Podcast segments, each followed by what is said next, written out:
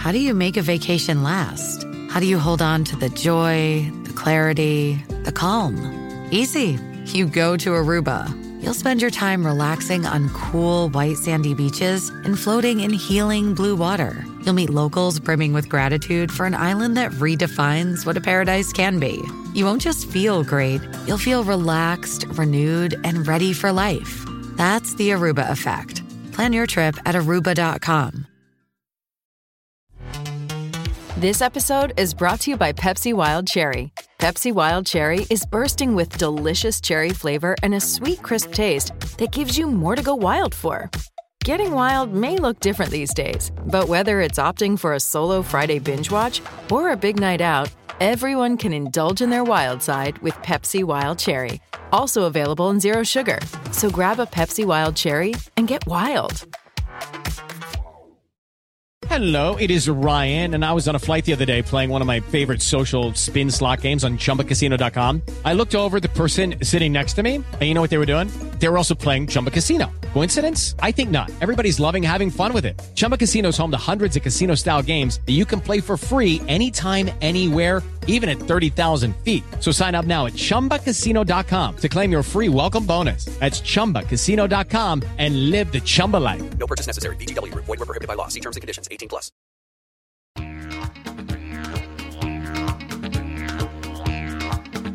Hey Cobbers, from the land down under. This is the Cricket Badger Big Bash Daily Podcast. Whether you're with the Strikers, the Stars, or the Sixers, you might be a renegade, enjoy the heat, love the thunder, like a scorcher, or prefer hurricanes. Brought to you in association with bluecrocodile.co.uk. Tie your kangaroo down, put another shrimp on the barbie, and enjoy the fun. It's gonna be a ripper. Big Bash 10.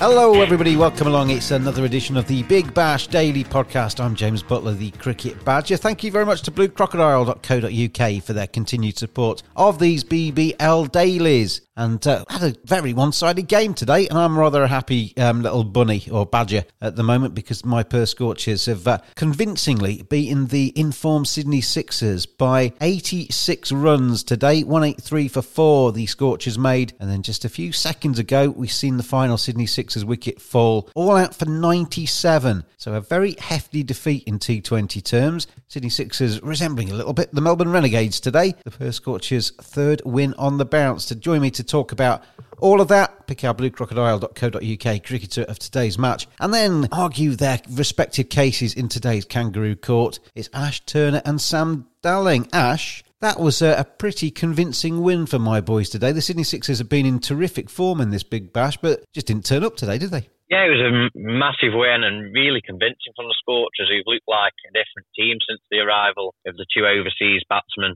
in Roy and Livingstone. Uh, Sixers just never really got going. The seam has struggled, um, on, which was surprising because the track seemed, by the end especially, to be quite a nice, quick track. They, they made the X Factor somewhat popen and it did work, but it just never got going with, with the bat at all. I mean, I think there was three ducks, and they'd only lost four or five wickets. Just just wasn't really good enough at the end of the day from the Sixers. But the Scorchers have got to be ecstatic. They've looked good with bat and ball, and it's good to see AJ Tye getting a few wickets as well. Sam, the Perth Scorchers, um, halfway stage, I mean, it could have gone either way for them, couldn't it? They hadn't really gone at express pace through to the 10 over mark. 71 for one, the Perth Scorchers. Only one wicket down was the key there, wasn't it? Because they're able to catapult themselves up to a pretty convincing score in the end. But having said that, Sydney Six has been that uh, good in this tournament. You wouldn't have put it past them chasing it down. But Perth Scorchers won at uh, three in the end, seemed to be more than enough. Yeah, well, it turned out to be, yeah, as you say, more than enough. Uh,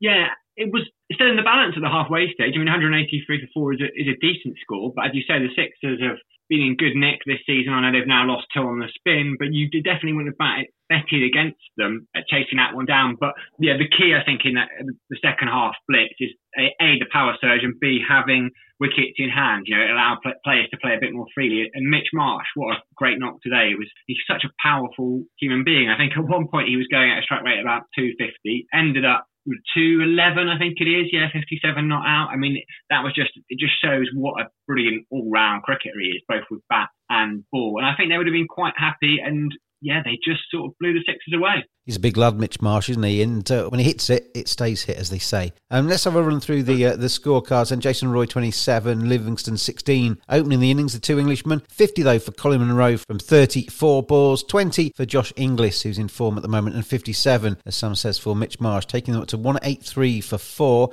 Two wickets for Steve O'Keefe, two for 33 for him, and two for 13 for the X Factor substitute Lloyd Pope, who came in and did split the partnership. For Sydney, they came in 44 for Jack Edwards, their opener, but apart from him, it was, uh, well, 14 from Daniel Hughes, 16 from Stephen O'Keefe, 12 not out from Jackson Bird, but it was too little too late for them. 97 all out. The main dangers for them with the ball. Jhye Richardson, 3 for 15 in his four overs. Terrific figures for him, bowling with uh, speed and accuracy on a pitch that was helping the uh, quicker bowlers, I think, a little bit. And 4 for 20 from Andrew Tye. He was the man that mopped up the tail there and sealed the victory. It means that Sydney Sixers will stay on 21 points from the eight games that they have played still top of the table, but obviously denied their chance to extend their lead and give themselves a bit of a cushion by that defeat today. And the Perth Scorchers, their third win on the bounce, takes them up to 13 points into sixth place, but now only two points behind the Melbourne Stars, who occupy fifth and the final playoff position.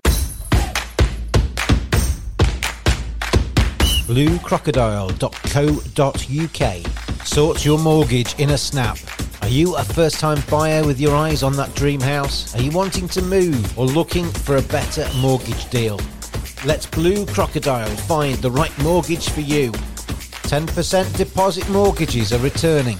If you need to know how much you can afford to borrow, just visit bluecrocodile.co.uk. The bluecrocodile.co.uk cricketer of today's match. There's a few contenders in this, aren't there, with both bat and ball for Perth Scorchers. Where are you going to take me, Ash? I'd be very tempted after basically the bowlers making the difference, I guess, in the end for Scorchers. I'd be tempted to go for either Richardson or Tye, who were both stupendous, and I've been really, really impressed with Richardson so far this tournament. But I think it's just got to be Mitch Marsh.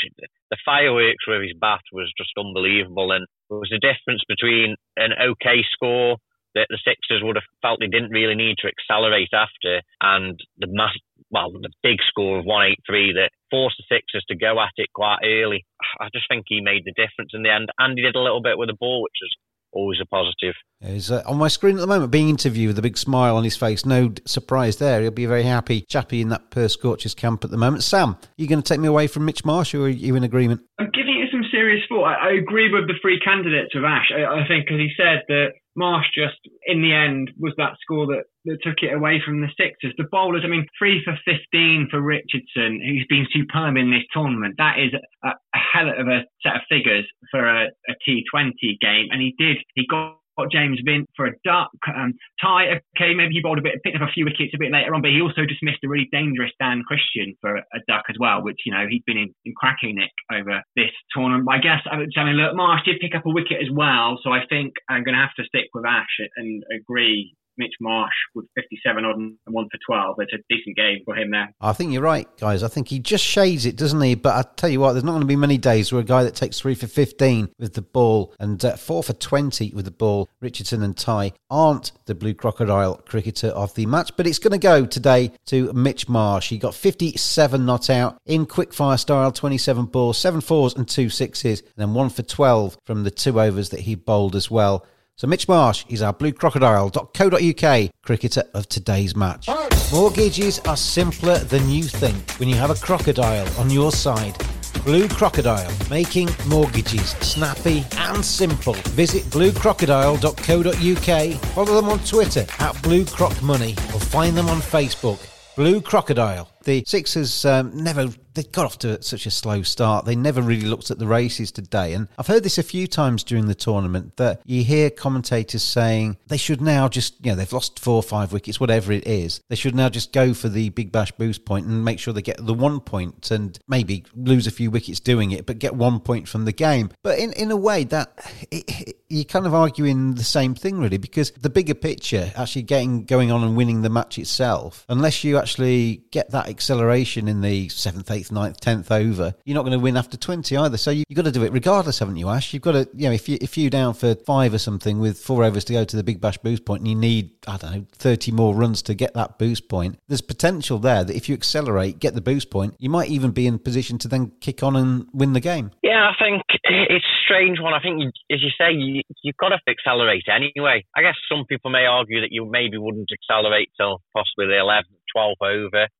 I think the, the whole nature of T20 cricket is that you're going to accelerate quite early on. And if you're three or four down already by sort of the eighth, ninth over, you've got to accelerate mm. while those batsmen, your actual frontline batsmen, are in there. So I think, yeah, I, I understand what they're saying. I understand that one point's better than none, and maybe teams should be a bit more sort of proactive trying to get to that boost total. But as you say, they should be they should be being proactive anyway. It's a game of T20 cricket. It's 120 balls. You've got to chase that target pretty quickly anyway, so it shouldn't really make masses of difference.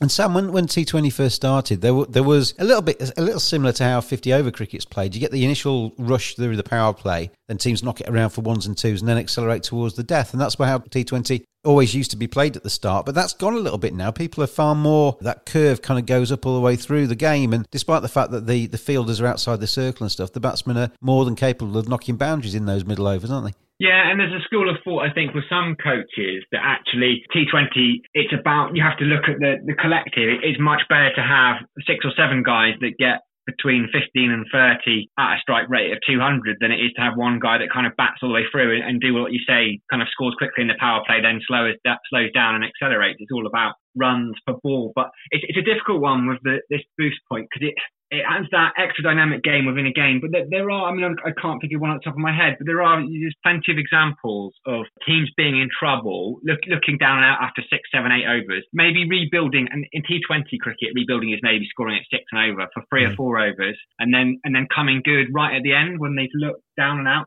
for much of the game. So maybe the bash point, we, we might lose a few of those amazing comebacks, but then it's it, you've got to balance it up, isn't it? What, what, do you what are you going to go for? Go for broke, or actually just try and take the one point? There was a game fairly early on in the tournament where a team batting second was, you know, on the face of it, out of it, and the commentators were saying this is a very one-sided game, and they went for the boost point. I'm not sure if they got the boost point in the end, but it actually it gave them the impetus to then go on and actually get very close after 20 overs as well. But I think the boost point's been a really good addition to this, apart from in really one-sided games where potentially today you could have said the Sixers didn't deserve to get that extra point anyway. So uh, possibly we got the right result with Perth Scorchers taking all four of today's points. Cricket's a game played with balls. You've got to look after them in the field. Badgers are furry creatures. And my friends at manscaped.com help you make sure it's neat and tidy down there. Oh, get rid of all that excess fur. Make sure that you're neat and tidy. Make sure everything's in the right order. Oh, feeling all good now down in my set. Oh, manscaped.com. Maximum skin safe performance, compact design, advanced engineering, ceramic blade, waterproof. And it doesn't end there. Show you care by caring for your pair. Cleansers, revivers, preservers. Simply go to manscaped.com quote the discount code BADGER. You get 20% off, you get free shipping, and you get some seriously quality equipment. Manscaped.com. Get on there now.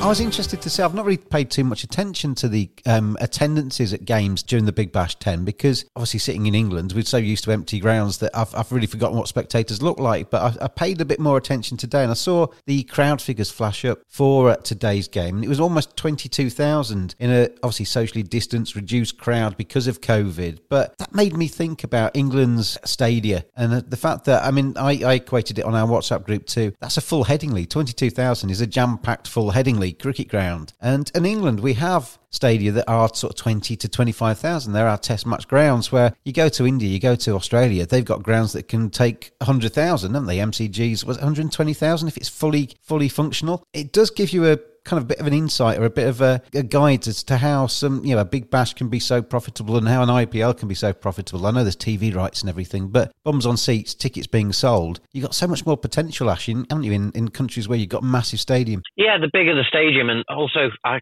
I dare say, sort of the better quality of the stadium as well. Obviously, Australia, I guess they're lucky in the sense that they're often multi-purpose grounds that are a mix of sports are used for. So I think just having them bigger and better stadium, obviously, A, you can fit in more fans. B, I guess you can sort of almost give away or lower the prices to get the youngsters in. And then having the actual better stadiums with the better facilities, I guess, makes it more of an option, more attractive to, to families uh, to, to come in and to watch. And you can't deny that a game with, say, 50, 60,000 people is going to have a better atmosphere I'm going to grab the attention of a child more than a game with 10, 12,000 there. And I think that's just a fact of life. And obviously, the stadium in Australia allow that to happen. You say that though, but I've been to a T20 match at Chelmsford for sake of argument, where I think the capacity is around about 6,000. And when that's jam packed, it's a fantastic atmosphere, and you feel a bit closer to the a- action as well because the ground's a little bit more compact. So, yeah, I, I can see both sides of it. But obviously, Chelmsford are never going to get the gate receipts that an MCG might make. And Sam, it's um, interesting, isn't it, with the hundred around the corner in England, England's big sort of showpiece stadium where the eight franchises are going to play from. You're never going to get the same kind of crowds you get for a big bash game or an IPL game.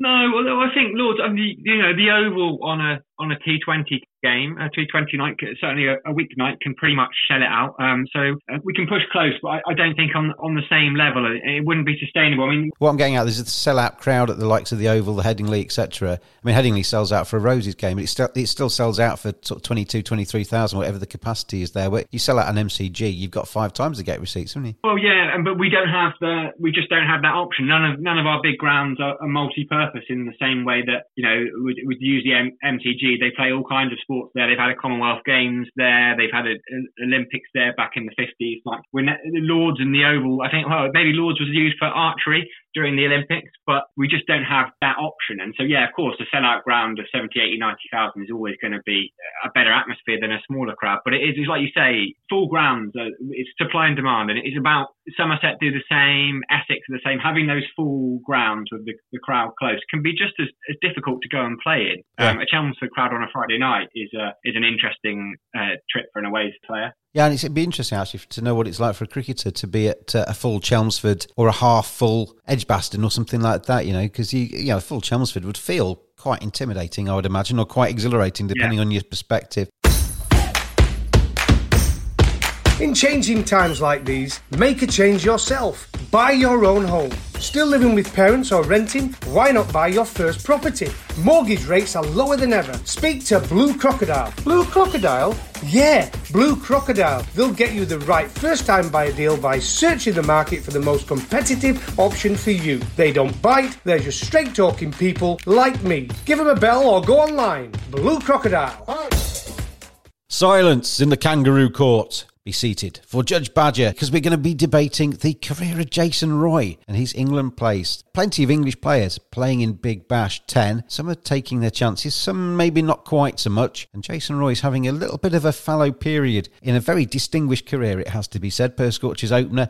He's uh, in the Big Bash, 124 runs from his four innings, 49 his highest score, average of 31, but strike rate of only 116, and he was a little bit steady today at the top of their innings maybe just stodged it up a little bit. And his recent form, 2020, one day form for England in white ball, T20 internationals, his scores of 70, 40, 7, 0, 14 and 16. And in ODIs, 32, 21, 24, duck, 1, 3, 21, duck.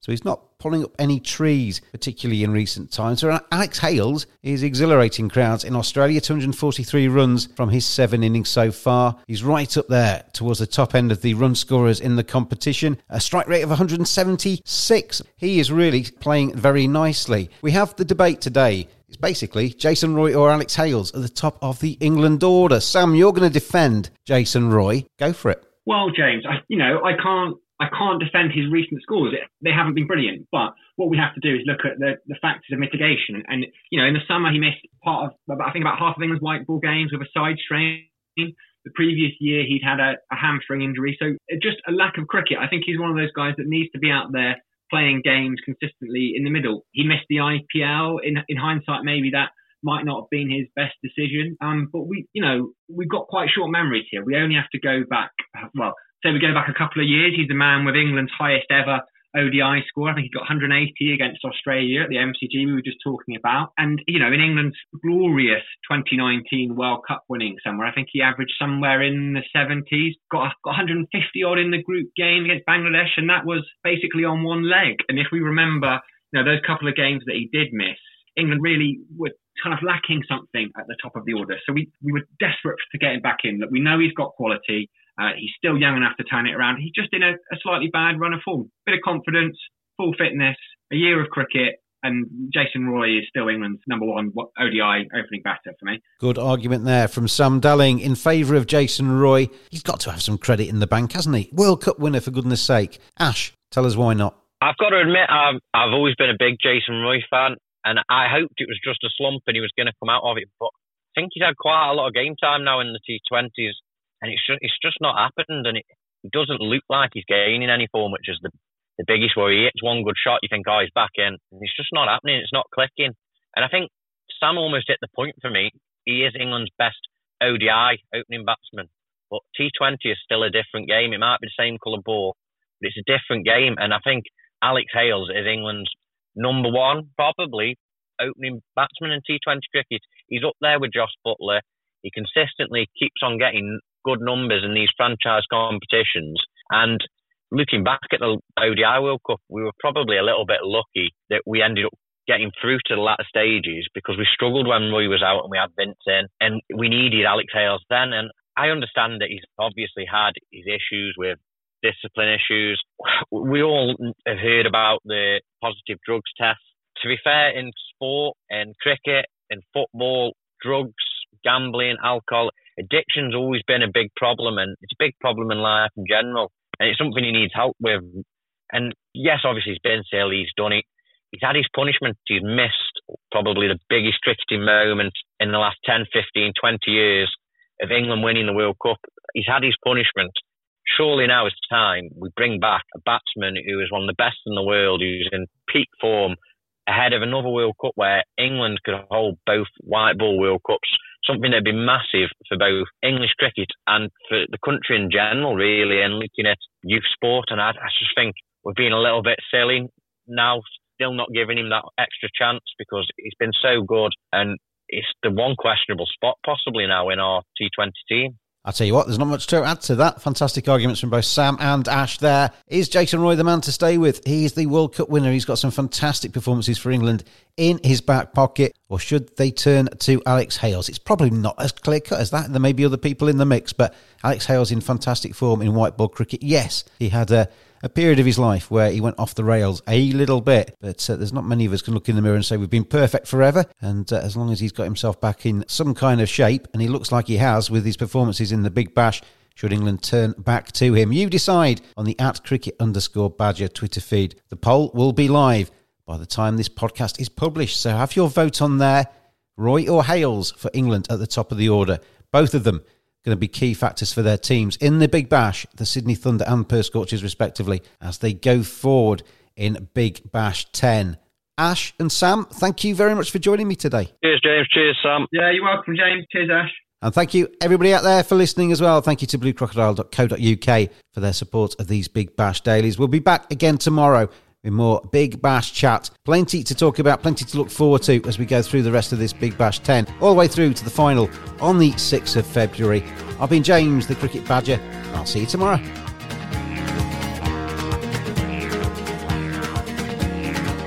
Big Bash 10. Thanks for listening. We'll bring you another edition of the Cricket Badger Big Bash Daily Podcast in association with bluecrocodile.co.uk tomorrow. See you then.